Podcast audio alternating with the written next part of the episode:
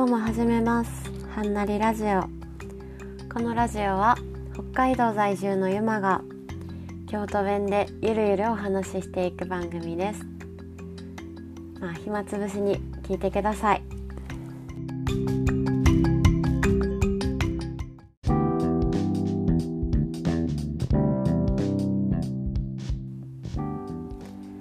はい。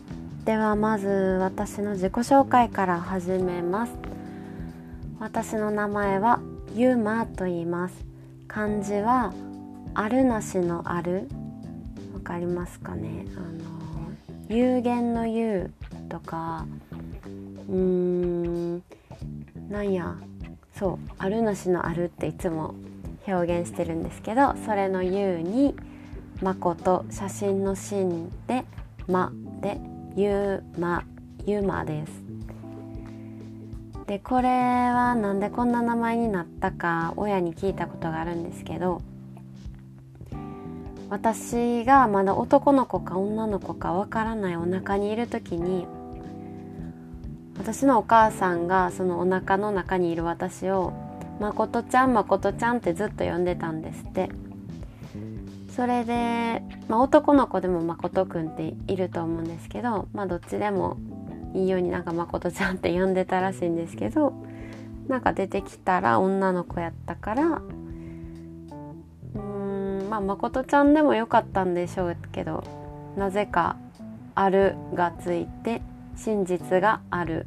でそれでまゆちゃんにならなかったも不思議ですね。なんかわからんけどゆまちゃんになりました。はい。で今年24歳になる代です1997年の2月生まれ。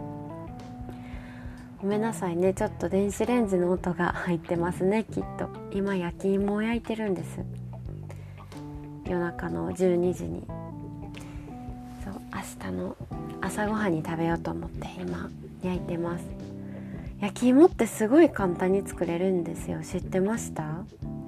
結構高いじゃないですかスーパーとかあと焼き芋屋さんで買ったら1本。400円ぐらいするんじゃないですか。けど今日スーパーで大きいの2本入りで100円ぐらい120円とかかな？でゲットしました。で1本今焼いてます。コツは濡らして低温で長いこと温めるんですよ。なのでオーブンレンジがある方は170とか160度でいいと思います。それで90分から120分温めるとすごいあの柔らかいねちっとした美味しいやつができます。おすすめです。はい。そう。自己紹介の途中でした。私の名前はゆまです。それでそうや。えっ、ー、と年も言いましたね。で今何をやってるかというと大学生をしてます。でちょっとこの年になって大学生をやってるのは結構多分珍しい方だと思うんですけど大学5年生です今。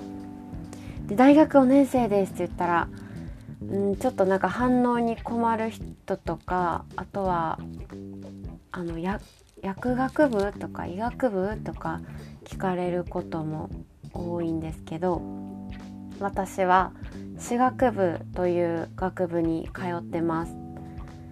結構周りに歯学部行ってますっていう学生さんは珍しいんじゃないかと思うんですけど、うん、こんなにも歯医者さんは世の中にあふれてるのに歯学部の学生って結構珍しいですよね。うん、んまりあの高校生で行きたいっていう子もそんなに 私は見かけたことがないです、うん、レアキャラと自分で思ってます。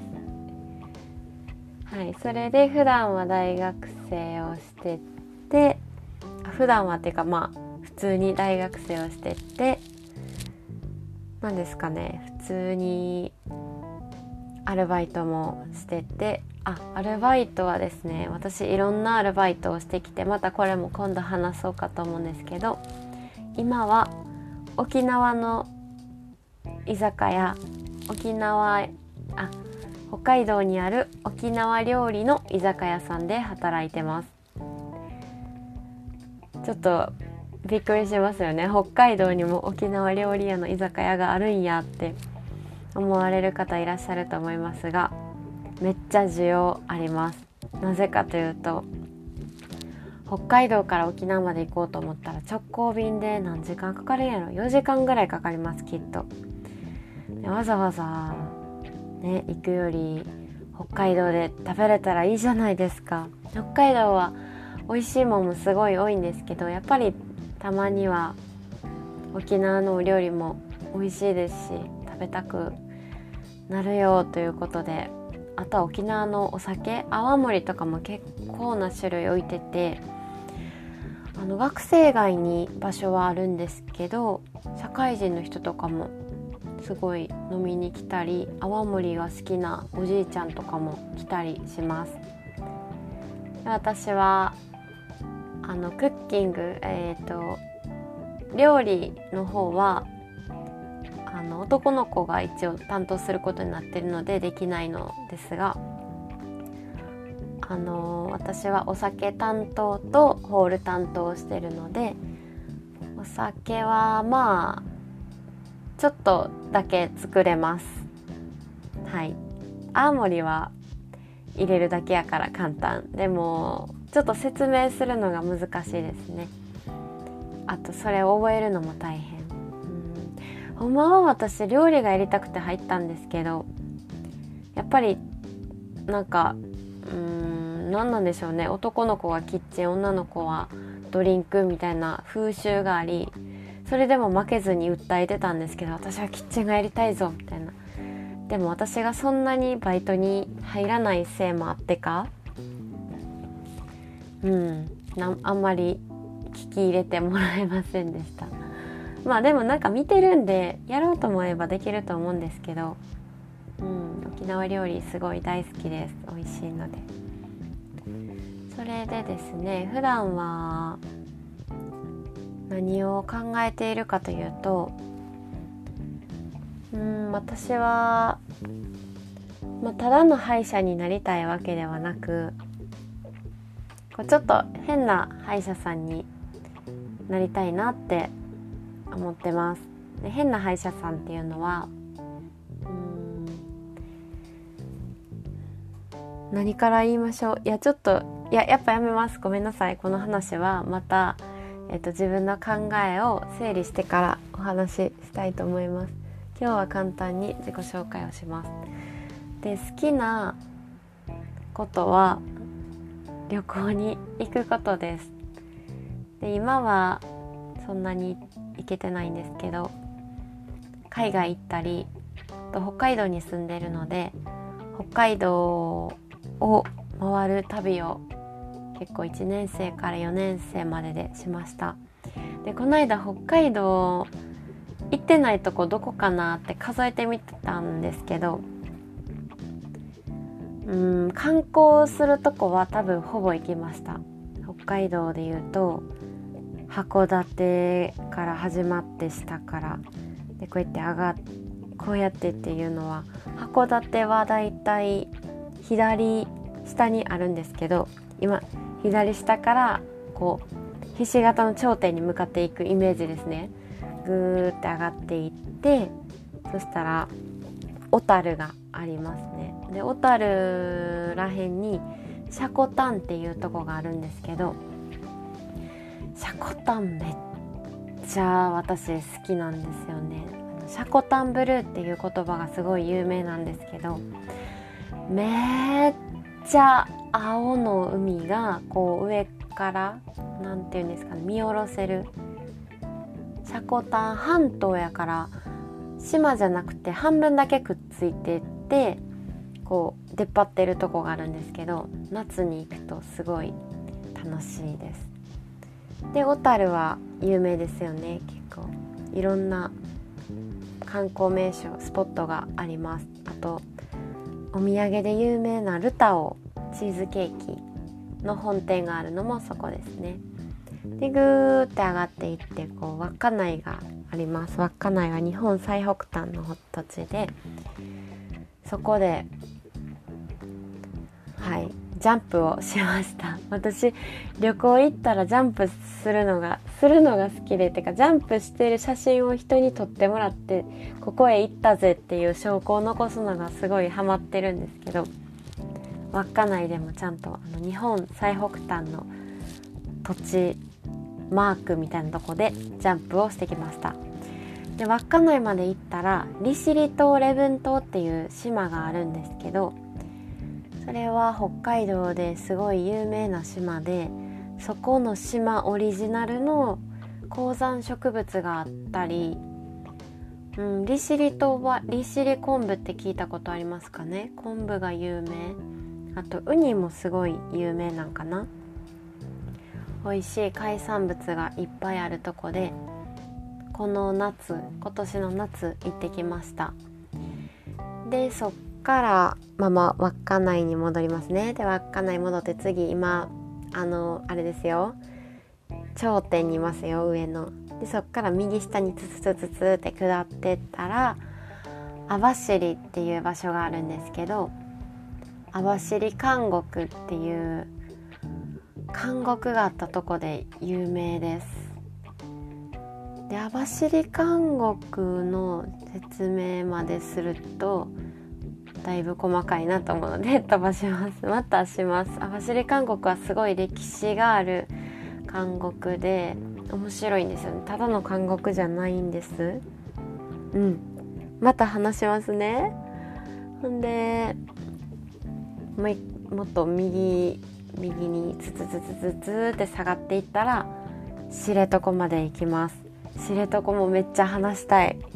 また話します。すごい自然豊かな。なんか知床って聞くとめっちゃ小学生で地理で習ったなんか知床半島自然豊かなんとかなんとかっていうのを思い出すんですけど、うん、実際に行ってみると本当にエネルギー感じる場所でした。はいまた詳しく話しますね。写真とかこう遡りながら見てるとああこういうこういうのもあったああいうのもあったって言ってすごい楽しいと思うのでまた準備して話します。それでそっからツツツツツって今右の端っこにいる右右端から道東ですね。から今度は南へズズズズズって下っていったら何やったかな？南はなんとか岬襟裳岬かな？岬があります。でズズズズズって左に行ったら函館に到達します。で真ん中にもいっぱい北海道詰まってて札幌はどっちかというと左の方ですね。で右の方にずっと行くと富良野だったり美瑛だったりお花が綺麗な場所があります。で他にもルスツだったりニセコっていうあのスキーリゾートがあったり。いやちょっと北海道の話いっぱいしますねこれから。せっかく北海道に住んでるので。であとは海外にもたくさん行きました。4年間であ5年間か。5年間で何カ国行ったんでしょうね。ちょっと数えてきます。多分10以上は行きました。もっともっともっと行きたいんですけどね。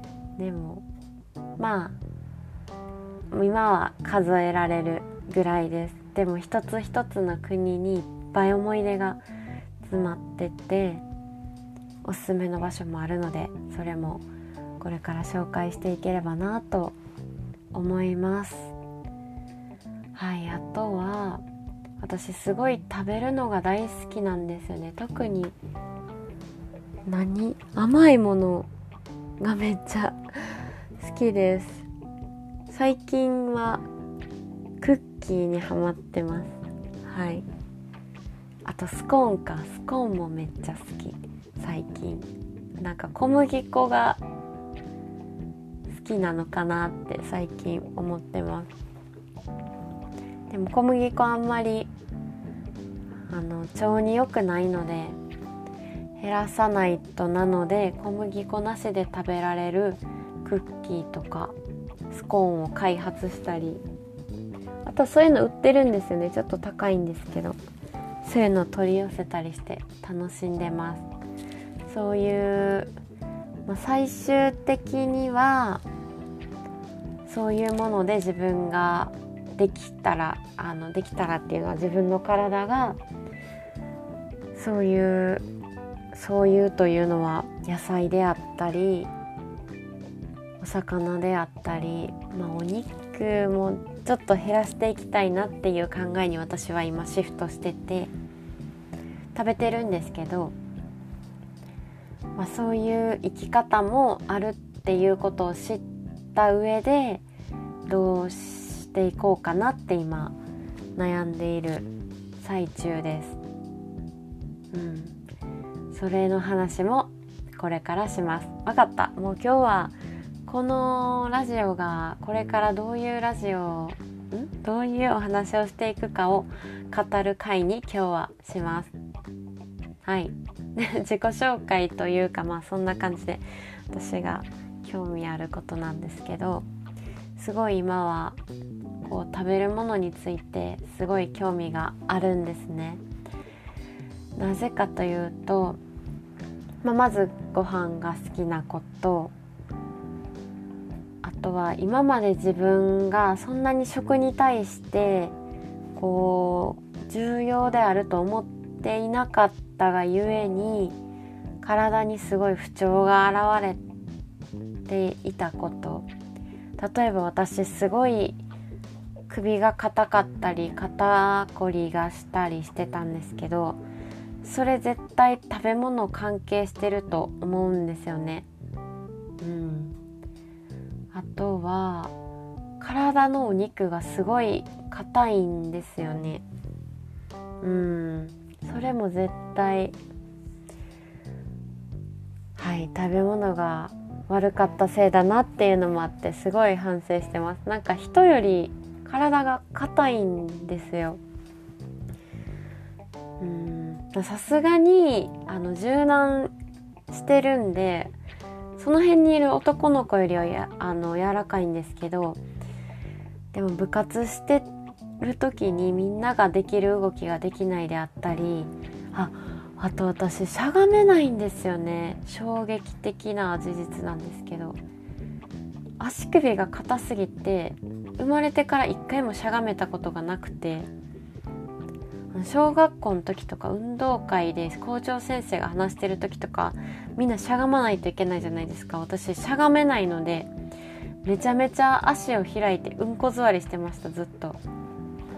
うん。なのでなんかそれもこれからしゃがめるようになりたいなって思っています。うん。そう今私部活に入っていて大学でバレーボールをしてるんですけどバレーボールする時も足首が柔らかくないとちょっと困ることがあるので、まあ、部活のためにも体をまあ、外からのその柔軟であったりストレッチをするであったりもすごい大事と思うんですけど根本的にやっぱり体が硬くなる食べ物を私がとっていたからそうなったんだなっていうのを思っていてなので、まあ、そういう面も含めこれから食べるものは大切にしていきたいなって思ったので、はい、そういう情報もリサーチしてますのですごいと思ったことはここでまたお話できればなと思います思います。あとはですねうんあ私はすごいコーヒーが好きなんです。毎日飲んでます。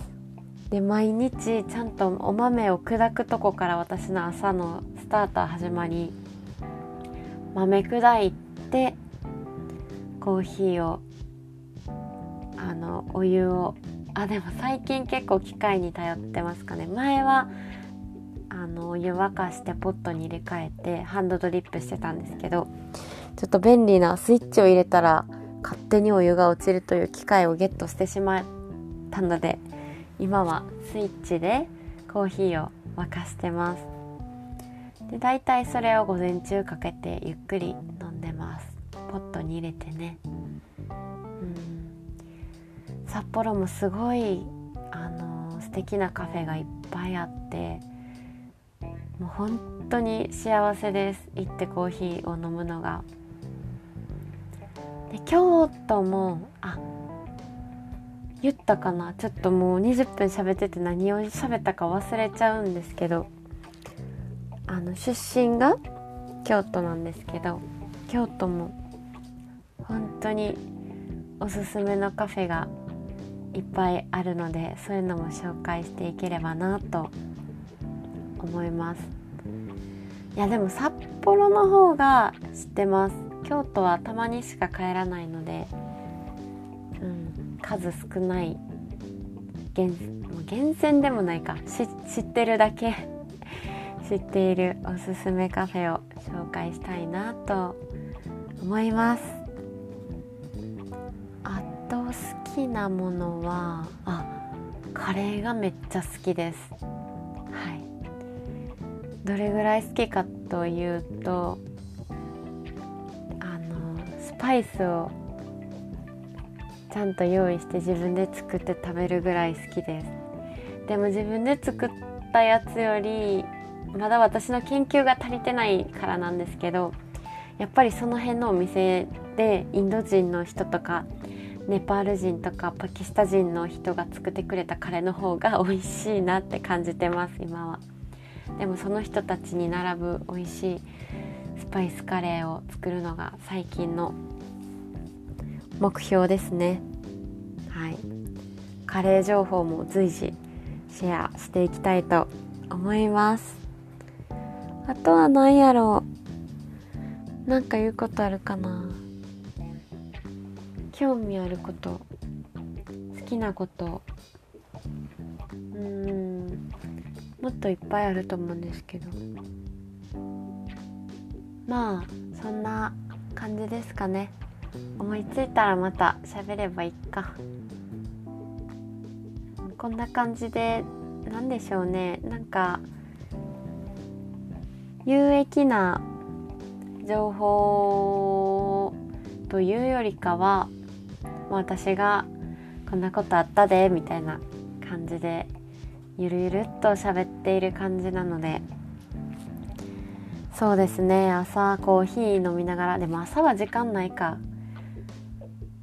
うんまあでも私最近やってるんですけど起きてすぐラジオつけると結構目覚めがこう充実するというか何でしょうね。なんか起きてすぐスマホをあんま見たくないんですよ。使なんか脳みそがいきなり疲れちゃう気がして。